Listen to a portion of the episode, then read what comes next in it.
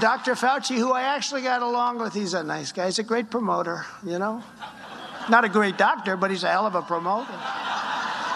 He likes television more than any politician in this room. Democrats are set to take control of the U.S. Senate, House, and the White House. This will go down as one of the most progressive administrations in American history. God willing, everything is on the table. You now can pass things without a filibuster threat. Oh, you'll regret this, and you may regret it a lot sooner than you think. You and I have a rendezvous with destiny. We'll preserve for our children this, the last best hope of man on earth or we'll sentence them to take the last step into a thousand years of darkness. Good Tuesday to everybody. Welcome to the Ruthless Variety Program. I'm Josh Holmes, along with Comfortably Smug and Michael Duncan, ready to get the week started for you.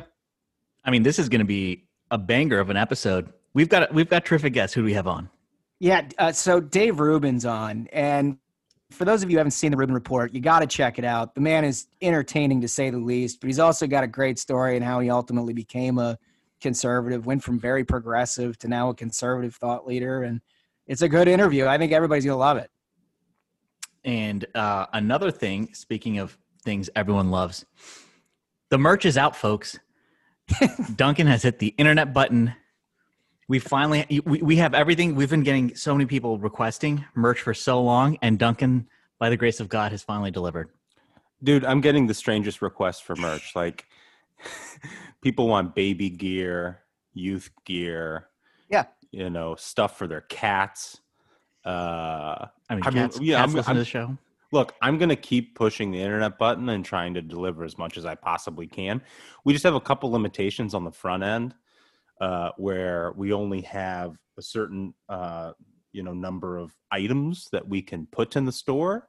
Uh, but I promise everyone listening, if merch is available in any sort of type, I will push the internet button and try to deliver it. And the important part to remember is if you have any requests, anything, oh, whether oh, come it, on. it's the sizing, whether it's oh, the color, on. whether yeah. it's for a different kind of animal, make sure to tag at Michael Duncan because he takes care of all of it personally. Yeah, per, yeah, just cyberbully me. And, and, for everyone who's been asking for the link, it is store.ruthlesspodcast.com. That's store.ruthlesspodcast.com ruthlesspodcast.com. So you don't have to tweet at Duncan about that one. Oh, listen, fellas, fellas. One other shout out here before we get too far. I, I want to thank everybody uh, on the program for their ingenuity. You've got Duncan, who's moving today, who managed to figure out how to hook himself to the internet and and get this going. I'm away. I'm on vacation, but my commitment to Ruthless knows no bounds. Here I am on the air. And you know, thank God I, I'm finally uh, not going to the airport for a day. I spent better part of like half a week flying to pretty much every major city in the U.S. for meetings, uh, like L.A., San Francisco, Chicago, Dallas, and I. I mean, I don't even know what time it is. Like, it's a strange form of jet lag where I don't know where I am, what time it is in a days. Uh, time has no meaning. I, I feel like I, I can eat dinner at like midnight and then like breakfast at 3 p.m. Nothing makes sense to me. So but we're well, still soldiering on, folks. We got a show that has to get out on Tuesday. All that flying around. Did you happen to look out the window and see any UFOs? No. And and you know why? And this is interesting. So I'm starting to think this was all just like uh, a, a, a total fake news cover conspiracy theory. I don't buy. I don't believe UFOs. I don't buy it at all. Oh, so you're saying 60 Minutes has hoaxed this one the same way that they did DeSantis? Yeah, I mean, 60 Minutes, fake news is their specialty these days. So, so, so a highly anticipated government report did not find evidence that unexplained aerial phenomena likened to UFOs that Navy pilots have witnessed in recent years are actually alien spacecrafts. But the report also apparently does not definitively say that they're not. So, I mean, I mean, here's the thing I've really gotten on lately with, you know, the quote unquote conspiracy theories is I think when you have something like this go out and take over the news, like everyone's talking about UFOs, you're like, oh my gosh, the government has these photos of UFOs. It's on 60 Minutes. It all must be real. The question is, what are they trying to either front run or like distract you from? And and then you see this news that like Bezos is going to space for some reason now. Like, well, what that- is going on there? There's no way that's a coincidence. Well, Bezos hasn't been to space before, and all of a sudden he has to. Maybe maybe aliens are real and don't have UFOs, and he's just like meeting them up there real quick. You know, they're planning out the world domination thing. He's helping them out. Who knows? Something's up with that, Bezos kind of has that alien look to him, though. You know, right? I mean, if you saw him, You find one of those little around- green guys. You put on some makeup. Bezos.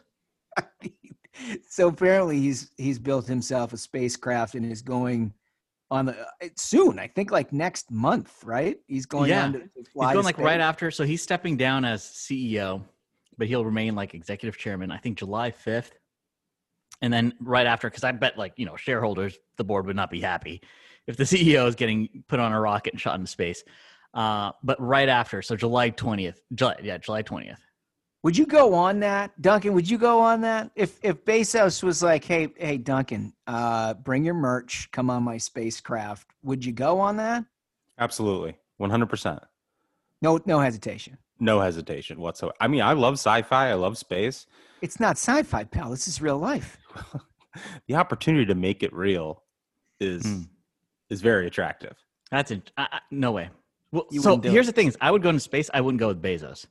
I don't like. So there's something about some of these like creepy billionaires. I mean, we've seen a lot of reason why they're very creepy people. I don't want to be on any flight manifest with a lot of these folks. I would. I would love to be, you know, in space. It, it sounds awesome. Zero gravity. You know, who gets the chance to do that, right? What do you think But- he's going to harvest your organs or I something? mean, who knows what these folks are up to, right? I limit the billionaires I like to hang out with. They have to be sane people. I can't suspect them of being part of any, you know, weirdo behavior. Uh, that seems to be very prevalent among this audience uh, of uh, billionaires. You know, I'm not going to say anything specific, but many many people are saying things about like Bill Gates. You know, uh, his, his wife is clearly not happy he was spending time with Epstein. So, you know, I'm very picky, choosy about which ones I want to hang out with. Yeah, no, it's always good for the program when Smug decides to make a segment out of insulting billionaires. That's right. People love that. People love that. I'm sure it won't have, have any impact on the program. Listen, we've got uh, another thing that caught my eye, which doesn't surprise me at all. But it turns out that children of trendy vegan diets, like if your Mhm. kids are on these vegan diets, they grow up short, 1.2 inches shorter, and they have smaller and weaker bones. I mean, are, is anyone surprised by this? Let's be serious. it seems so absolutely self-explanatory, right? You're feeding your kids smoothies their entire life; they're not going to actually have any strength to them. Well, so I'm- so th- that's that's actually I, I'm glad you raised that the smoothie line, Holmes, because I know Smug's take on on men under six feet are short. Mhm. Absolutely, I hear That's a you. fact. That's that's okay. But Smug, you're also a fan of of these trendy smoothies. So, so, so these trendy smoothies that I have is they're not vegan at all. Oh. They, they, they have protein that comes from like animal Ah, product. no, this is come on. this is the animal kingdom is in these smoothies. In I would fairness, refuse. Dunks, Smug Smug just started abusing himself. His parents actually raised him right. This All is right. a choice that he's made after he's come to full full height. Yeah, I mean, I've already cracked the six foot gap, a lo- you know, a long time ago. Uh, but I- it, you know, th- this this speaks to a lot uh, that has been concerning me lately about parenting in this country. Of where, I mean, we already know that like the left, the woke folks are already doing the most messed up garbage with with curriculum in our schools, and a lot of these parents feel this kind of like peer pressure to be like, yeah, I know the stuff that they're teaching our kids is kind of crazy, but I'm not going to speak out because I don't want everyone on Facebook, all the moms, to come after me and be mad. And and at the same time, it's like, okay, now if you make your kid a vegan to be part of these, like, you know, my guess is this is significant among the like California wine mom population. You know, the uh, what was her name when she ran for uh, in the Dem primary? The lady who, who talked about like dark psychic forces. Oh yeah, yeah, yeah. Oh, yeah. Marion Mar- Williamson. Marianne Williamson. This is like Marianne Williamson followers are 100% making their children short or Benedict. with this nonsense. yeah yeah well, Well- you know um you know there's some parents out there that are doing a fantastic job That's what I was gonna say. yeah and and we'd be remiss if we didn't mention it on today's program smug you you had the honor of wishing happy birthday to a young man That's can you tell us a little bit about that That's great. That yeah, uh, this was amazing, folks. So uh, a friend of mine, Carol, uh, shoots me a text saying she's at a friend's, uh, you know, their kid's birthday party, and the 10 year old is a huge fan of Ruthless. Uh, you know, would I be willing to make a call? I'm like in between airports. Like, my brain is fried. And I was like, are you kidding me? For, for, for a listener of our show, I will do anything, anything. And so I, you know, I, I, I give a call. I wish the young man happy birthday, Lewis. Thank you so much for listening to the show. I hope that 10th birthday was amazing. Hell yeah. Uh, what a great family raising them right. You know, that's the thing about Ruthless is the only way we're going to fight back about, you know, against people trying to have short vegan children is you got to Yeah. start young. You got, you got to raise them right. I can't imagine a better way to educate your child than have them listening to Ruthless on a day to day basis. And by the way, having Smug, maybe we should just start a cameo or something for Smug because I have a feeling this is going to be a, a, a repeat request. I'm going to call it early. If I had to guess, Lewis, he's clearly going to be over six feet tall. No question. Got that No to look question. forward to, young man. Thank you for listening. He's probably gnawing on a T bone right now. Honestly, it was a great. It was. I love to see it on Twitter, and I got a couple of follow ups from from other minions who were saying that their kids are huge fans too. Listen, we love it, man. All ages, come and enjoy the program. Yeah, that's what we're here for. All right, What do we- so so we have to transition to our our our big topic here. It's a reoccurring topic on the Mhm. program, and it's whether we're dealing with a summer of love or a summer of violence. Yeah. And Smug, we all know that you are very well documented in the summer of violence category. Yeah, I'm totally on board with the theory that this is summer of violence. But you know, some some interesting data is this could all this could be roaring twenties. This couldn't be just. I, I I don't think it has to be either or. I think it could be a violent roaring twenties, right? um, like I, I still believe people absolutely do not know how to act. Like you see that constantly, constantly. the stuff coming off about you know airplanes, you know fights on airplanes, and people Yeah. getting too drunk or like trying to attack a cockpit. I mean, clearly you have a point that yeah, there when is you a serve summer of alcohol and violence. coach. What do you think is going to happen, folks? Oh come You on, Just unbelievable. unbelievable. but I mean, I, I, I, I've always been, you know, and I remain summer of violence. But the data that's out here is is super compelling. So th- this is an article. It was on MSN talking about Americans reemerging after pandemic isolation. Uh, there's a quote: "It felt like the end of prohibition. That everyone wants to come out and celebrate." Said Jameson LaGuardia, vice president for sales operations at Royal Entertainment Group. Like I'm seeing this when when I went out, uh, you know, Saturday, had a get together. Tremendous turnout, tremendous turnout. Folks have had over a year of just absolute frustration, especially if you live in a city where a lot of the rules. Uh, I was recently in LA, and the number of folks, you know, business owners I would talk to, heartbroken that it, either their business suffered, you know, tremendously, or they know someone whose business closed down because like the the the dem governors and the dem mayors were like not even outdoor dining is okay we will remain locked down far after the cdc had released guidelines just killing businesses uh, so there's this pent up demand for folks to get out there and get back to enjoying life like it's it's a listen it's a return to normalcy we can't we can't all just like live inside forever wearing masks folks There's also a silver lining here, and I don't know how long we're going to be able to hold on to it. So everybody's got to really enjoy their time because the, the reality is is that progressives are still locked in their homes. So like the chances of you being able to go out and get a dinner reservation and enjoy the crowd much higher, right? You're dealing with a center right uh, population out there in large part. you know that's the thing is and, and so i experienced this firsthand because you know a lot of my work entails traveling. And throughout the pandemic i was i was in the skies constantly. Let me tell you you know who else was on those planes? And, and there were three or four people but every single time almost it was like a trump supporter. You'd see him like like number one wearing wearing a make america great again hat on a plane such a power move uh, but it was it's like Uh, such a power move, uh, especially during COVID. especially like we're talking like you know next level patriots out here. What a king! yeah um because like like you like you said holmes like all the libs were like we we can't go outside we can't see our families ever again uh we absolutely Yeah. cannot sing or dance at weddings there will be no weddings Uh, it, we I will a- all just stay in our homes. I have a counterintuitive plea for all of the listeners, all Mhm. the minions, everyone. You're going to feel some anxiety and perhaps some even hostility when you look around and somebody's still double masking it despite being vaccinated and they've Mhm. got their children kind of tucked underneath them as they scurry them into like their car and shielding them away from the rest of humanity. Mm-hmm. Encourage them. Keep say that is Yep. what a responsible thing to do. Because Yeah. these are the people, by the way, that make going out terrible no matter what, pandemic Bingo. or not. Right? Bingo. These people are they- so let them just do their thing. If they do not take them away from the idea that this pandemic can still kill them all, because to be honest, it's better if they're locked in their homes. Well, it's like so Gallup had this poll that they did where they said that 63.5% of adults have been vaccinated, but 79% are still wearing masks.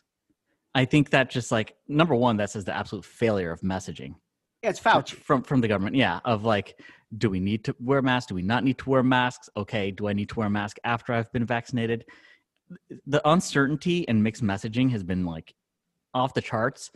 And uh, listen, if if if the you know liberals are still terrified, I very much encourage them stay home, folks. Well, so so back to Holmes's point, it's like, yeah, let's let's have these folks stay home because that that the delta between those two numbers, those two two Yeah. statistics you read, Mhm. Smug, we all know those people. Yep. The petty tyrants from PTA or Yes. or in the you know at, uh, the soccer team, you know the the mom and dad who everything has to be their way, and we got to make sure we get the you know vegan treats for halftime, and they're the worst, Yeah. and we don't want them around. No. So I'm very they're short- or they're short kids. I'm gonna push. Yeah. I'm gonna push them all more more research on variants. You know, stay, stay in your house forever. We're loving life. Hey, listen, I heard there's something coming out of South Africa, folks. I don't Yeah. know. It's it's got a lot of numbers and it reads like a barcode, and you should be frightened of it. I mean, that's the thing is is is we we've seen the not just the messaging, but like even the fact that oh, you know, for a year you would essentially you could get your account taken away if you said anything about a lab in Wuhan. And Oh, now yeah. the left is ask- acting like, oh, you know, hey, we were always on board with this, and we thought the having an investigation would be important. But I mean, it- it- bottom line, here's what I'm saying is, sure, we've we've had pent up demand for a roaring 20s type of situation. I think it's going to take time though for folks to get used to being out in public again. I mean, there's a certain part of me liked when I was out at a restaurant, I could get a table like anywhere. If the, if the restaurant's open, I can get a table. Uh, the if, if I need to go to a bar, I could invite anyone I wanted. There's no worry about you know getting crowded out. I could get my drinks super fast. You know, I I, I enjoy being able to benefit during this time period of of essentially you you just have a right wing group out there living life. Um, but I still am a firm believer in summer of violence. Like you look at, uh, uh, I think it's really telling. There's a lot of polling that's done on the New York City mayoral race right now, and they asked voters what you know in order. What's your number one concern? You know what concerns you the most? What issue? And 45% said crime and public safety. Wow. 45%. That's, I mean, this is a very noticeable thing, especially like, uh, you know, when I was visiting all these cities and I was just hearing these absolute horror stories, especially in LA of the crime. And you see it firsthand. Like, I don't, I don't, you know, it's, it's heartbreaking because I believe, you know, California is a beautiful state. LA is a very, you know, it's a great place. Lots of great people there. But what they've done there is just a nightmare. I don't like going to LA anymore. I don't like going to San Francisco, which is such a beautiful city on a bay. But I don't want to go there because it's just like violent, dangerous, horrific place that no one is really enjoying. No one's enjoying it. And I think we're going to see a huge amount of frustration from people who have. It, it- it's kind of like how uh, after the 2008 crash, there was a significant part of our population that did not recover economically the same way that you heard, you know, uh, the well-to-do coastal folks who, who especially during COVID never missed a paycheck. So of course they think it's roaring twenties. There's a lot of frustration from people out there who saw their businesses fail, who are seeing prices go up. I'd be concerned about summer violence. Oh God, I know it. I know it. All right, I've got uh, a fake news update for you guys too. Actually, I mean, there's so many of them, but these ones caught my eye. I wanted to just briefly. If we've got the audio, great. If not, you can look it up. It's uh, The first one that that it was Yamiche, Mm. right? Can you talk a bit about how President Biden plans to convince, especially our European allies, that President, former President Trump was an anomaly in some ways? All of the things that he did to, in some ways, traumatize those leaders, calling into question the need for NATO. What's the plan there? And is he concerned that those scars are going to be deeper than than his ability to address them in this one trip? She's talking about the upcoming G7. Incredible. I, I mean, it's so bad. It's hard to even. I mean, first of all, she's a host on PBS, right? This is like a taxpayer funded. They're Yeah. supposed to be middle of the road type deal. This is the kind of question that occurs to her. Oh my god, it's And th- incredible. And and how about restoring norms? You know, we got the Biden administration lifting sanctions on a Russian oligarch's pipeline, and Yamiche is here saying, "How are you going to restore trust and faith with these countries?" And it's like, I, I I don't know. I mean, it's at the point where it's like, did Psaki just email her and like, I'm gonna call on you if you read this out? And they're like, yeah, sure. Right. I mean, it's that much of a. It's like um, oh oh, I'm trying to remember the Simpsons episode when it was like the Sideshow Bob is running for mayor, and they they like uh you know rig the audience with questions, and they're like, well, you know, you you're uh, amazing at this. Like, the, it's such a setup that the way that the media is working, you know, hand in glove with the Dems at this point, where they're like they're excitedly tweeting out a picture. They're like, Kamala Harris gave us cookies. I mean, it, Oh, they gave us cookies, folks. I- of herself. Can you imagine if Trump did that? Of Yeah. herself. Cookies, Of cookies of himself to be He a meltdown. should've. He You'd have a full He should have. investigation of the chef. That's uh, What did he know and when get did he know it? Like you know, that restaurant would probably get burned down, attacked. and But, all right, meanwhile, so- you they're so excited. Like, oh yes, we got a we got Kamala Harris to deliver a cookie of herself. Have you no shame? But did you guys see? So Psaki herself was on with Stelter. Did you guys see that audio? Jen, thanks for coming on Reliable Sources. My pleasure. Busy summer ahead, infrastructure, election reform. What does the press get wrong when covering Biden's agenda? When you watch the news, when you read the news, what do you think we get wrong? All of this comes together, and it's on the heels, by the way, of us learning that Psaki's on some kind of the cover of some magazine after four years of no Trump official, including a supermodel first lady, being on any women's magazines. It's incredible. I, I, I uh, you know, I kind of hate continuing to wring my hands about it because it's it's just an effective super PAC campaign, is what it is. It's not like there's any difference between Dem operative and Journo in a lot of these organizations. But that's why we play the game, you know, which we're going to play again this week, right? Yeah, I think we we got that lined up for Thursday. Yeah, our Thursday Yeah, I think so. I think so.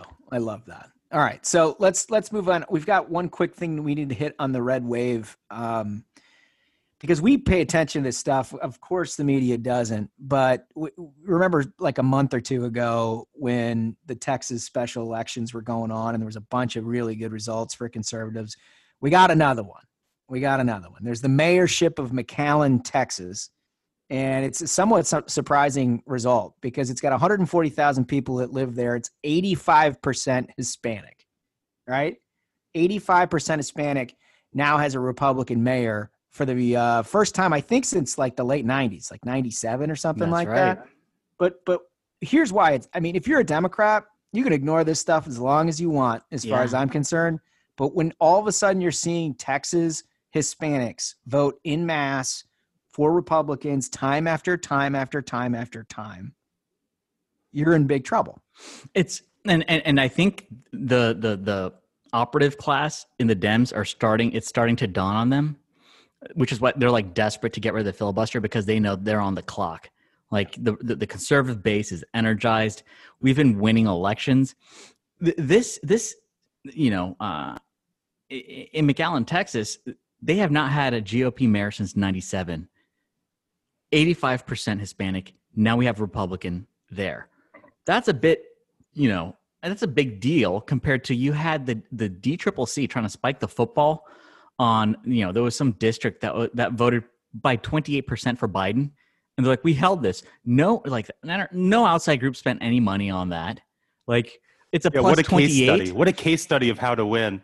and the D trip like comms director like goes there in person and is like, we took this. we've got momentum. It's like, um, wow, you, I mean, you got a D plus 28, but we are winning districts that have been blue since 97. The Totally. momentum is, I mean, this this red wave, that's the thing is like the media really wants to divide us. They really want us to take the bait because it's getting more and more apparent. Like our base is energized. When we're unified, we're unstoppable. Don't take the bait. Absolutely. Don't take the bait. And if you if your congressman or senator Mhm. is a repeat offender of taking the bait and, and talking about what the media wants them to talk about, I'd like you to go to the store and buy a "Don't Take the Bait" uh, T-shirt. Send it to their office. I can imagine some members of Congress are getting those shirts. Send it to their office. I'm happy happy to sign one. I'm sure Smug and Michael will happy to sign them too. Because don't take the bait. Yeah. Don't take Yeah, it's the message. And and I think a lot of folks are really starting to get it now. You look at these numbers, our side is really getting unified and we got momentum. Absolutely. Well, listen, I think what you just said about some operatives understanding what's coming is totally true. And the best example of that is what's happening to Joe Manchin. Mm, Yep. Joe Manchin, Yep. Eh, eh, so he and, and Kyrsten Sinema are the ones that stood up and said, no, you cannot ruin the Senate as an institution because you have uh, unified democratic governance. So, I mean, very responsible position. But recently, I think over the weekend, he announced in an op ed in West Virginia that he's not going to support their ridiculous HR1, S1, like total stolen election type legislation, which came as a surprise to them. And he's been just undergoing a complete assault from the progressive caucus in the House, and even Dick Durbin's press secretary attacked him. That was Twitter. hilarious. That was hilarious. And then when people saw it, she had to like delete it, lock her account. It's like, uh oh, yep, that's right. You messed up. It's and and it's the narrative. It's so cynical. It's so cynical because they only have one card to play. One card Yeah. to play. They're like, oh well, if you're with the filibuster, that means you're a white supremacist. Like you had all these progressive activists. Uh, what's her name? The the TV show host being like, oh my goodness, this is proof. Uh, Joe Manchin supports white supremacy because he won't get rid of the filibuster. Folks, where was that when the Dems filibustered Tim Scott's police reform bill? And these It wasn't white supremacy then, was it? It's almost like they make this garbage up.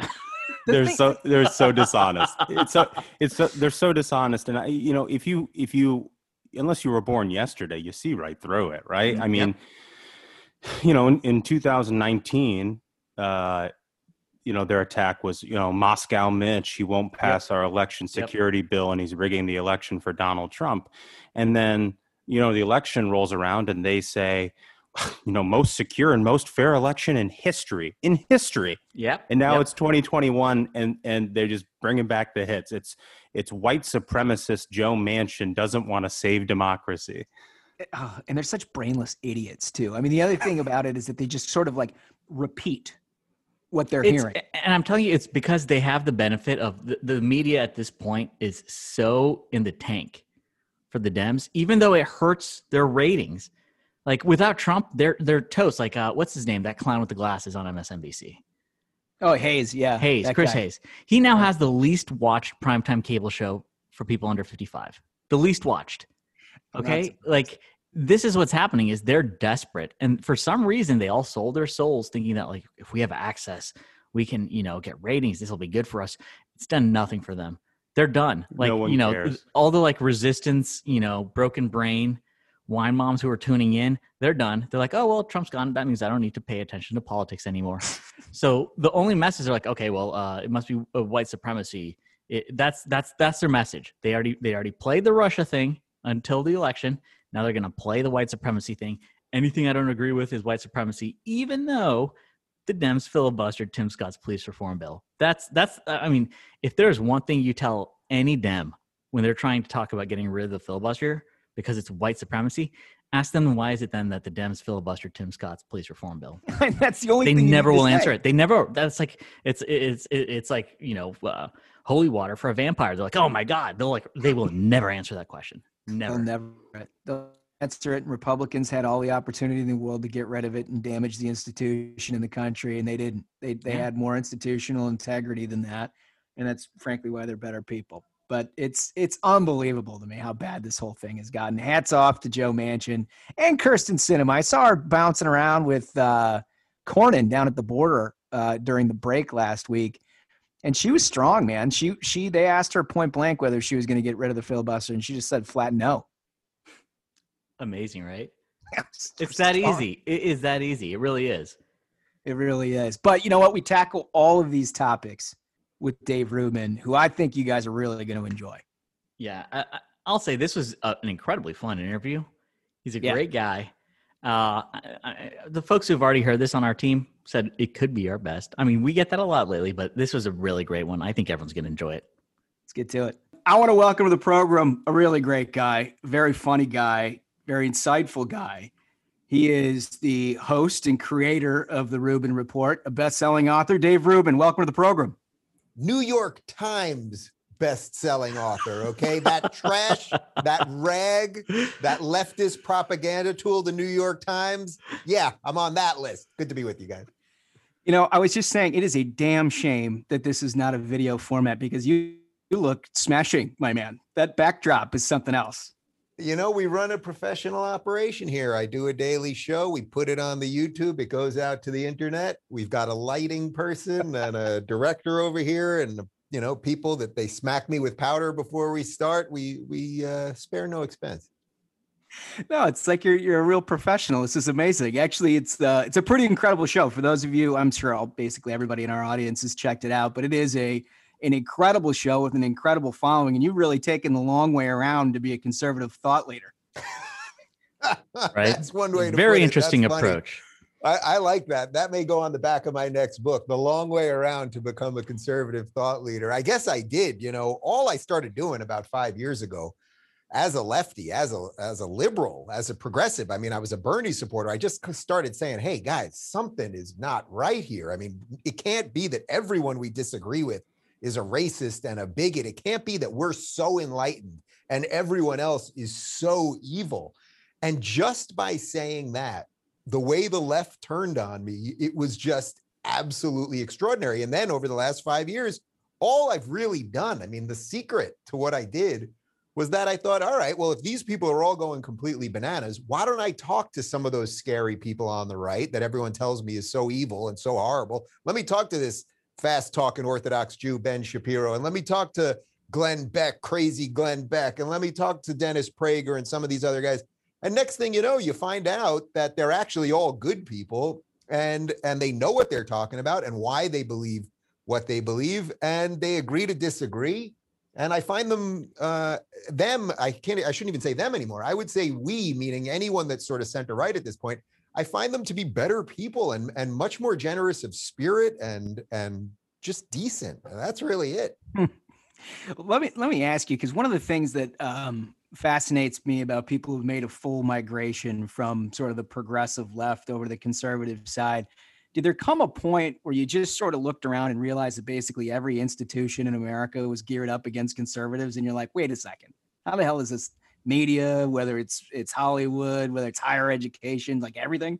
Yeah, you know, there's a couple moments that that kind of woke me up on the idea side first, and then what you're asking about, I think, is sort of the last step of the red pill moment when you, it's like you see a few things happen, but then there's this last moment where you finally see something that is so big and it's so uh, inclusive of every part of the way we view the world that you're like, holy shit! Like this is like Matrix level like you know in matrix one the guy that wanted to uh joe palantino what's his name joe The one who uh, wanted to go know, back in, though. yeah he wanted to go back and you can uh, palantonio what's his name i can't remember but uh, but in essence he wanted to take the blue pill because he just wanted to enjoy steak he didn't want to deal with the nonsense anymore and and i understand that by the way and i see a lot of my a lot of my liberal friends that well i guess the few that'll still talk to me now they're there. Like they've taken the red pill but that last moment when you really have to accept that the whole system is rigged against you that you have probably been a huge part of the problem yourself especially if you were a public person.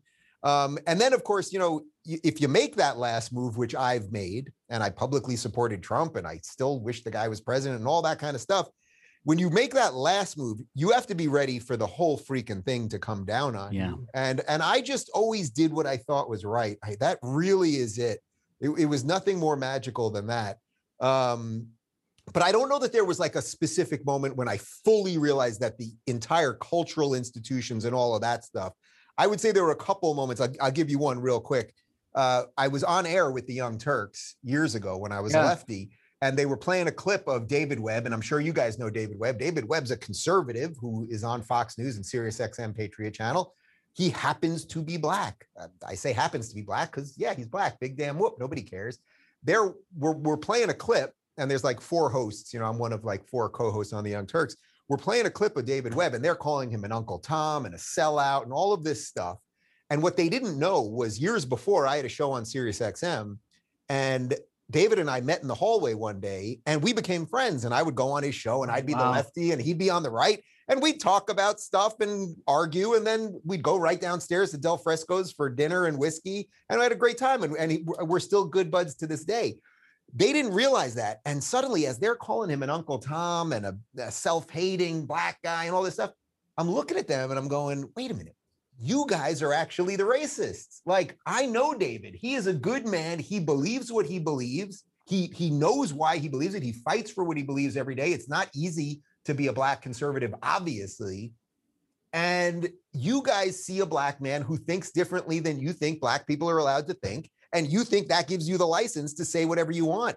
And so that to me was one of those moments where it just crystallized because it was so obvious. Because it was my friend, not just like some cartoon character in a cable news box, you know. And, and I feel like that's kind of the holistic approach in a way that the left takes now is uh, you're not allowed to be friends with anyone who doesn't completely conform to what the agenda of, of of the moment that the left has going. Like it's gotten to the point, like I'd say, like over the past ten years, where there's like a social pressure among liberals that like, well, you can't hang out with us if you're not 100% on board with, No, it's a with all these things.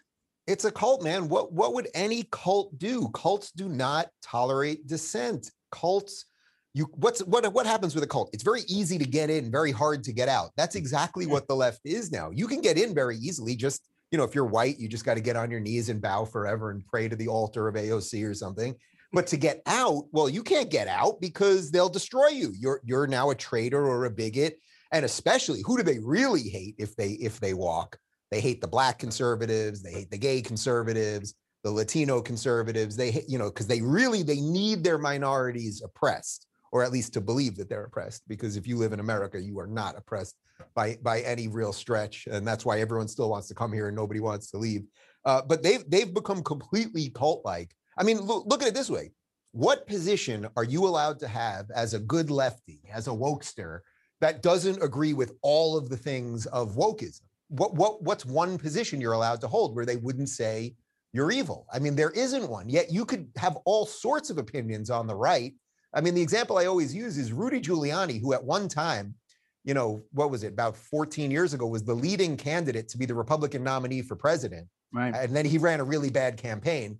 Um, but he was running pro choice and he's still pro choice to this day. Nobody doesn't think Rudy Giuliani, you could think whatever you want about Rudy Giuliani, but nobody's walking around going, he's not a conservative. So the conservatives have shown themselves. Trump ran pro gay marriage. The conservatives have shown themselves to be to be open and I would argue liberal in the best sense of liberalism. It's the left that's not liberal. It's not the conservatives.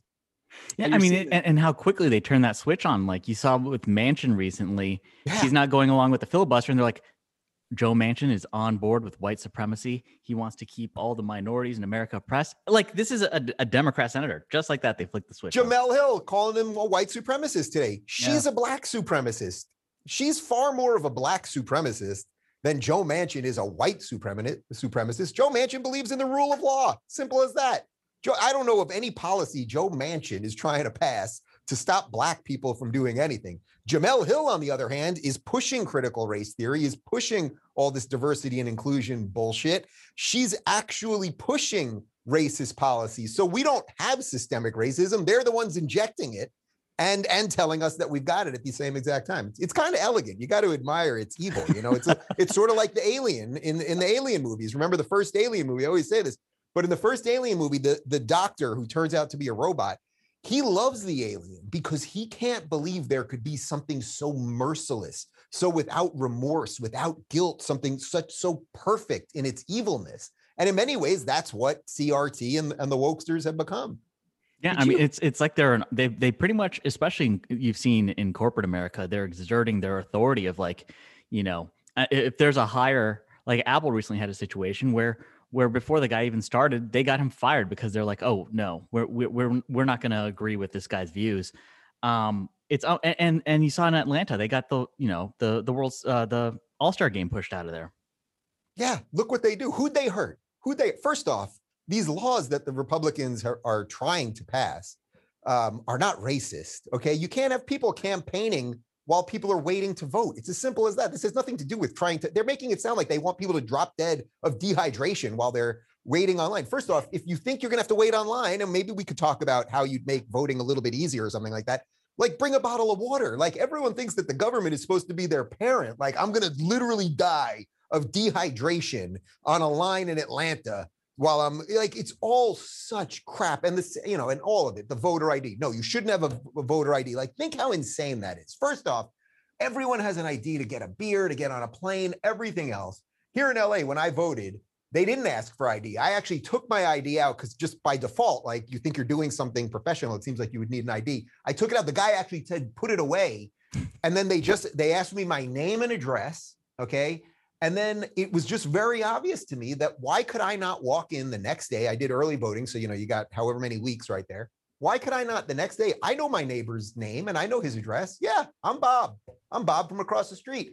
They want fraud. I mean, that really is what it is. It- it- it's as simple as that. And, and one of the things, as a new guy to say the right, one of the things that I think the conservatives better get on board and quick is like, we need to stop playing all these games with them.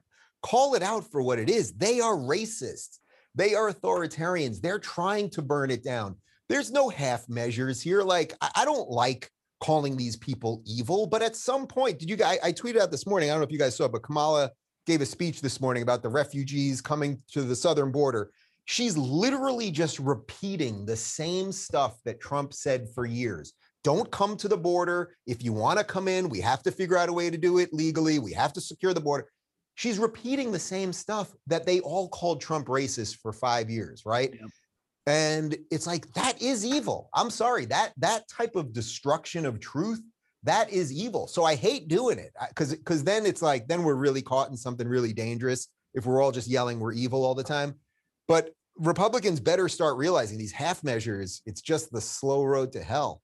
Yeah. Well, I look, I think I think you have an interesting perspective on a lot of this because there's obviously no uh, louder voice than the than the evangelical change agent, right? Somebody who was once progressive, who's now conservative, and now sees it from a different perspective. Because those of us like me, I've been in this thing for 20 years, and so you know you get cynical over time, but you get fresh eyes on this stuff, and you're right. I mean, you know, you were talking about the the voting rights stuff. All of this is a repackage of, of attempts to try to cheat voter law for the last 30 years. I mean, it's literally Eh, the exact same package for 30 years they've tried to pass, but now it's now it's some white supremacist tool.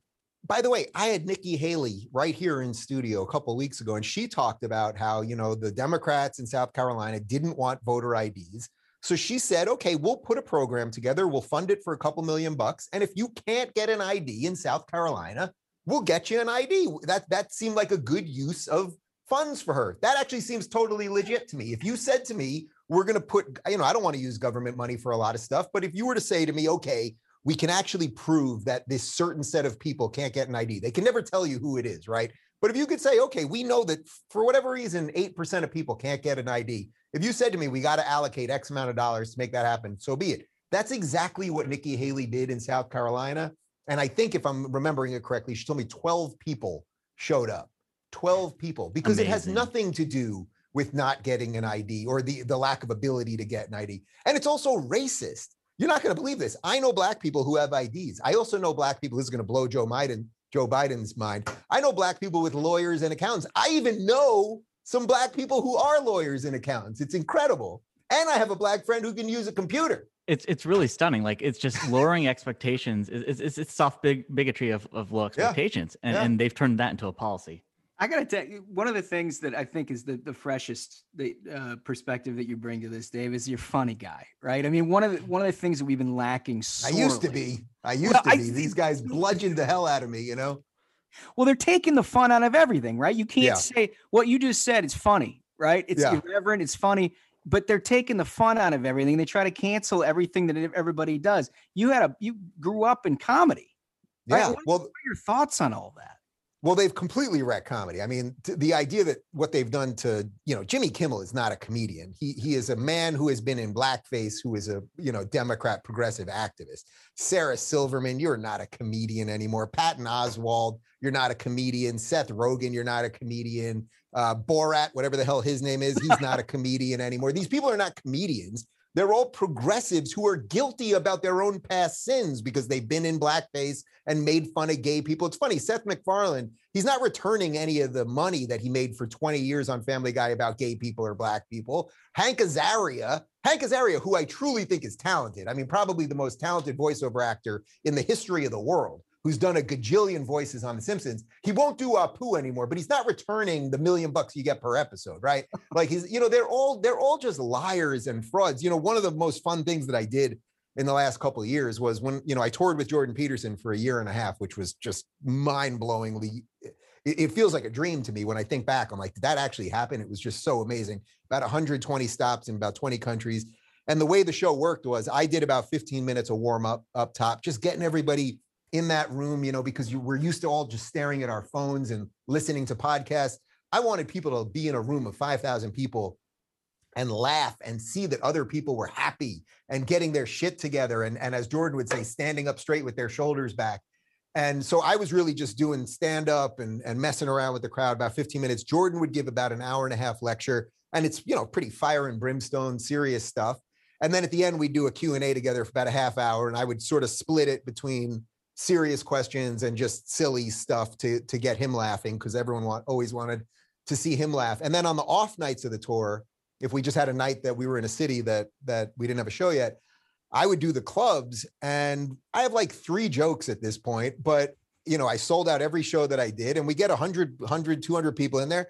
And I just do this. I just talk to people about what's on my mind, what's going on on Twitter that day and had a freaking blast. So I actually, I can't, that's what I'm really missing right now. And I can't wait to start getting back to some of that stuff because there is a, you don't have to be funny. Like you got to hear my 20 jokes about the same old shit that everybody else is talking about. I like getting in that room and just like having fun with people. And yeah, you're right. I mean, because politics has become religious to these people Mhm. and it's not, I, I don't find my salvation in politics. You know, I like Ron DeSantis, but he's not my Jesus. Right. You know? And so and I think you Yeah, brought up a really it. great point. Is like, uh, you know, just having a conversation like this is so entertaining to people. Uh, and you can actually say things that are funny and not have to worry about it. It's like you look at SNL, it's all basically become just trying to push talking points. Like, No, what are the it- less it- talking points? They have no, they have no jokes on there anymore. Uh, they don't have really any funny bits at all. Well, first trash. off, SNL, I mean, you know, it, it had its heyday. Okay. You know, they're Oh, about yeah. 25 years past their heydays. Uh, you know, I would guess probably early 90s, maybe Sandler leaving, something like that, or Phil Hartman dying. That's probably when it pretty much wrapped up. Maybe there were a couple random good years in between. But you know, basically all they do, and I haven't watched SNL in 20 years, but like they get a you know a decent premise and then they just beat it into hell for five minutes just repetitively and the canned laughter. And you're right, but but it's not a coincidence. The thing is, wokeism destroys everything. I, I have a friend who would kill me if I if I said his name, so I'm not going to. But he is a, a very well-known comedy writer and, and producer in LA. This guy, multiple Emmy Emmy winner, like major major talent. He is basically quitting the industry because um, he was never a conservative. He's a conservative now because basically a conservative is just a liberal who meets reality. But pretty much what happened to him was he was writing for all these years, won all these awards, great shows. And then in the last couple of years, the studios were like, well, you can't just hire the writers you want to hire because they're funny. You got to hire, we need a black writer, we need a trans writer, you got to have an Indian writer, somebody with a lazy eye and a limp. And he goes, basically, I go into the writer's room and everyone's just yelling at each other over who's more offended than the other person. So he's quitting. He, he's getting out. He's retiring. And and this is like this is like a primo guy, and that just tells you everything you need to know. Yeah, it's just incredible. My, it, listen, I don't know how anybody does it in the entertainment business anymore because the rules of the road are impossible, right? I mean, that's why I guess that's why you get the Rubin Report shows like Ruthless. I mean, this is our opportunity, right? People actually want to be entertained. They want to be talked to like real people. No, but what a what a world. I mean, look, this is what you guys did. I mean, you can build yourself up on Twitter, on these places for as long as they let you build yourself up. And That's then right. of course, you know, the ways that they could be taking any of us out or manipulating us or blowing our feeds up with haters and bots and you know the way the algorithm can just decide whether if if YouTube likes me on any given week our our numbers are great. And if they don't like us on any other week or if I have somebody that might be too dangerous you know you just we just have no idea. Like basically we're we're all playing a board game with completely where nobody knows the rules Mhm. or everyone has their own rules or something like that. Maybe it's some combination of those things and and that's why this all kind of sucks and it's all amazing at the same time because it's so freaking cool. I mean look what we can all do for a living or on as a side hustle or whatever. It's freaking awesome. And then on the other hand we're all sort of just it's you know it's by the grace of susan wojcicki at youtube that any of us can do this thing. Yeah, and you great know, gal the- by the, the- way great gal. She won an award. She won a youtube award for free speech on youtube or something. Really amazing. Uh, Speaking of that, so uh, about about how it's almost like conservatives have no control on the platform. So you started a company called Locals. Tell us a little Yeah. bit about that. Yeah. Well, you know, I knew this was all coming, right? Like, I guess because I was sort of ahead on the political winds of change and they're so connected to the technological winds of change. I just saw that it was going to be obvious we were all going to be censored into oblivion or booted off the platforms or deboosted or shadow banned or all of the stuff, right? That we all, all of these Orwellian terms that we all now know. So a couple of years ago, you know, when I was when when I was really sort of blowing up, when that whole intellectual dark web thing was blowing up, and Peterson was blowing up, and Sam Harris and the Weinstein brothers and everything, it was like we were all talking about this stuff, and I was like, well, I don't know, why doesn't someone do something about it? Maybe, and then I was like, well, I'm somebody, so I guess maybe I'll do something. And I thought, okay, well, what do people want? Well, you want you want something where you own all of your content, so you own your video, you own your audio, you own the user data there's no algorithmic manipulation. So uh, we have obviously desktop and iOS and Android versions of, of Locals apps.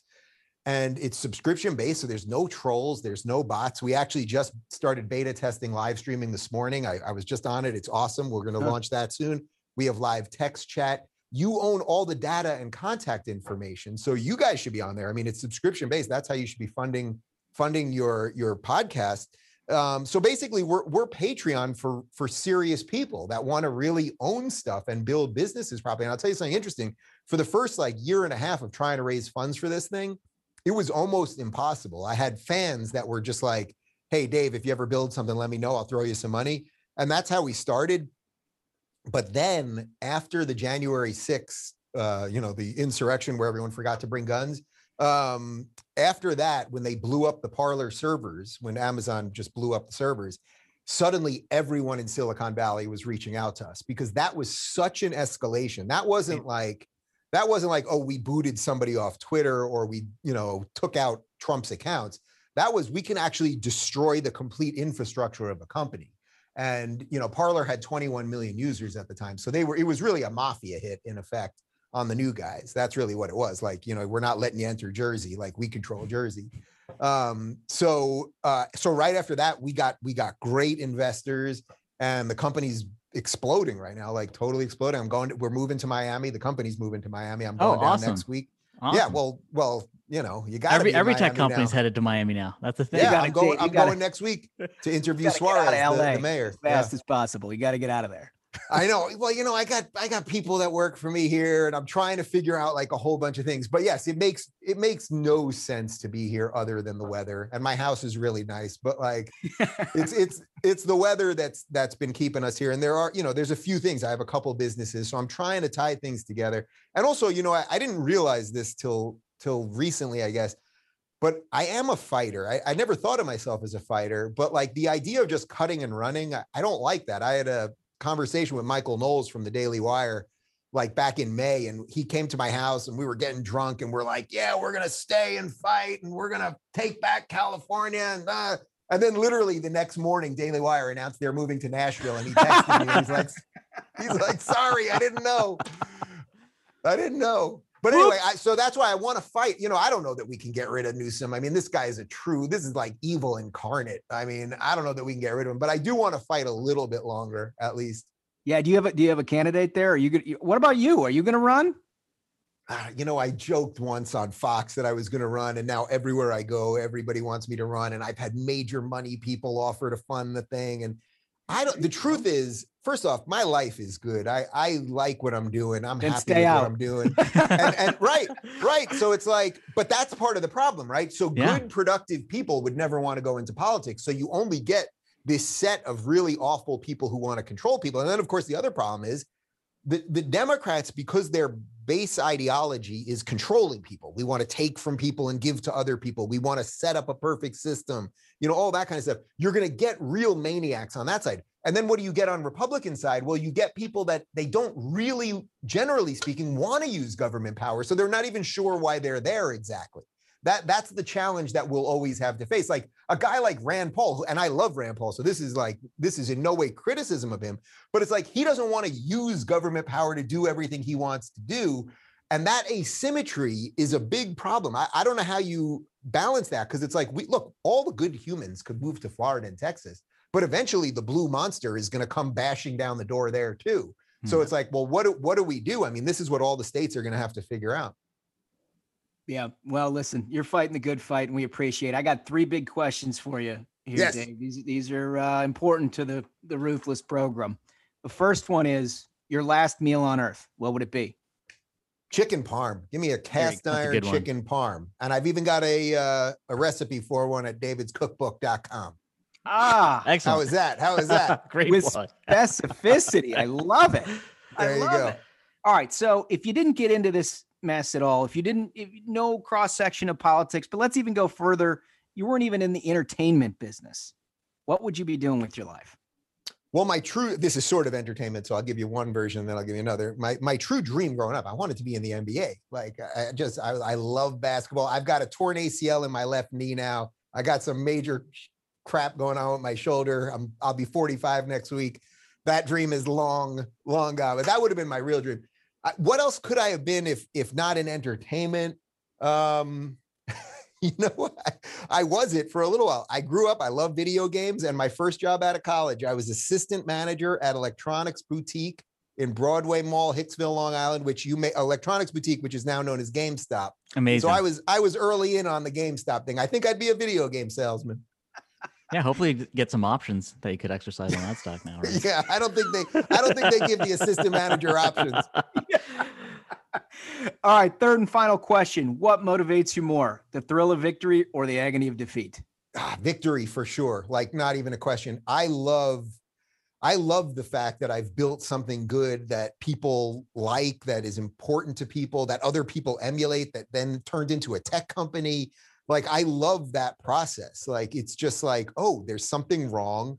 Like go fix it, go fix it and and just keep going. Like I, I think if I did one thing right in life, and this is very sort of Jordan Peterson-y, but it's like I wake up, I have purpose every day. Like I don't wake up like, oh, what am I going to do today? Or I don't want to do what I have to do. It's like I have so much to do every single day that when the when the day is done, I'm usually like, yeah, I gave it all I got. And I think that's pretty much all you can do as a human, something like that.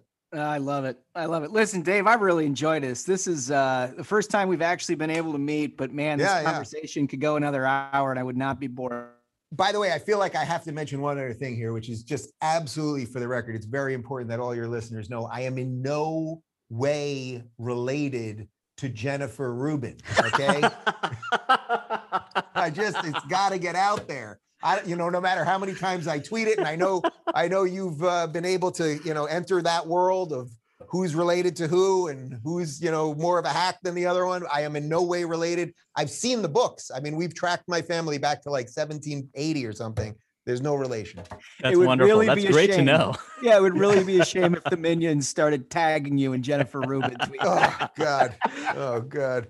But thank you so much for being on the show. Like like Josh said, this could go on for hours. So Yeah, we definitely it was a should do pleasure, this again. I'm, I'm happy happy to come back anytime, and uh, yeah, we just need more good voices out there. I, I don't I don't I don't think of competition in any sort of negative sense. It's like I just want more and more people doing this. Let's wake up more and more people. And if one day no one's listening to me because there's enough good stuff out there, then we did something right. You're the man. Let's stay in touch, Dave. Sounds good, guys. Take care. So the guy's funny as hell, right? And the Yeah. thing is, is if you don't take yourself too seriously and you're not like, you know, offended by everything, he's just a breath of fresh air and a good time. And I'll point this out the next time I'm in LA, Mr. Rubin, you can expect uh, all those mentions you had of, of enjoying whiskey. Well, next time I'm in LA, I'm looking you up. We're going to grab a couple. Oh yeah, that wasn't lost on me either. He was talking about having cocktails and what. I was like, all right, pal. Yeah, there we go. Like, yeah, this is this is right right in our message. This is right in our wheelhouse. All right, Smug, let's get out of here. Well, that's another banger of an episode. Thank you all for listening. You know, the numbers keep going up. Tell your friends, tell your family, tell everybody to subscribe. And until next time, minions, keep the faith, hold the line, and own the libs. We'll see you on Thursday. Stay ruthless.